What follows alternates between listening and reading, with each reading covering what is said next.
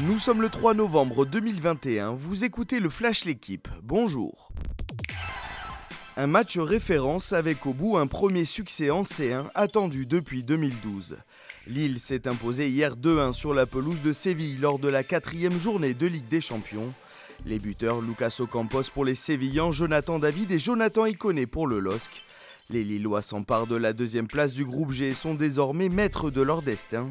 Enfin opposé ce soir à Leipzig, le PSG devra faire sans Lionel Messi, Marco Verratti, Leandro Paredes et Sergio Ramos. Plus de trois ans après son départ, Antonio Conte va retrouver la Première Ligue. L'ancien sélectionneur de l'Italie a été nommé hier entraîneur de Tottenham. Libre depuis son départ de l'Inter Milan cet été, Conte succède à Nuno Espirito Santo remercié lundi.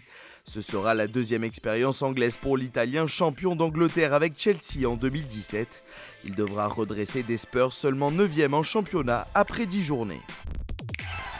Journée compliquée pour les Français engagés hier au premier tour du Rolex Paris Masters. Épuisé, Richard Gasquet s'est incliné face à Grigor Dimitrov 6-1, 4-6, 6-2. Défaite aussi en 3-7 pour Pierre Hugerbert opposé au prodige espagnol Carlos Alcaraz 6-7, 7-6, 7-5.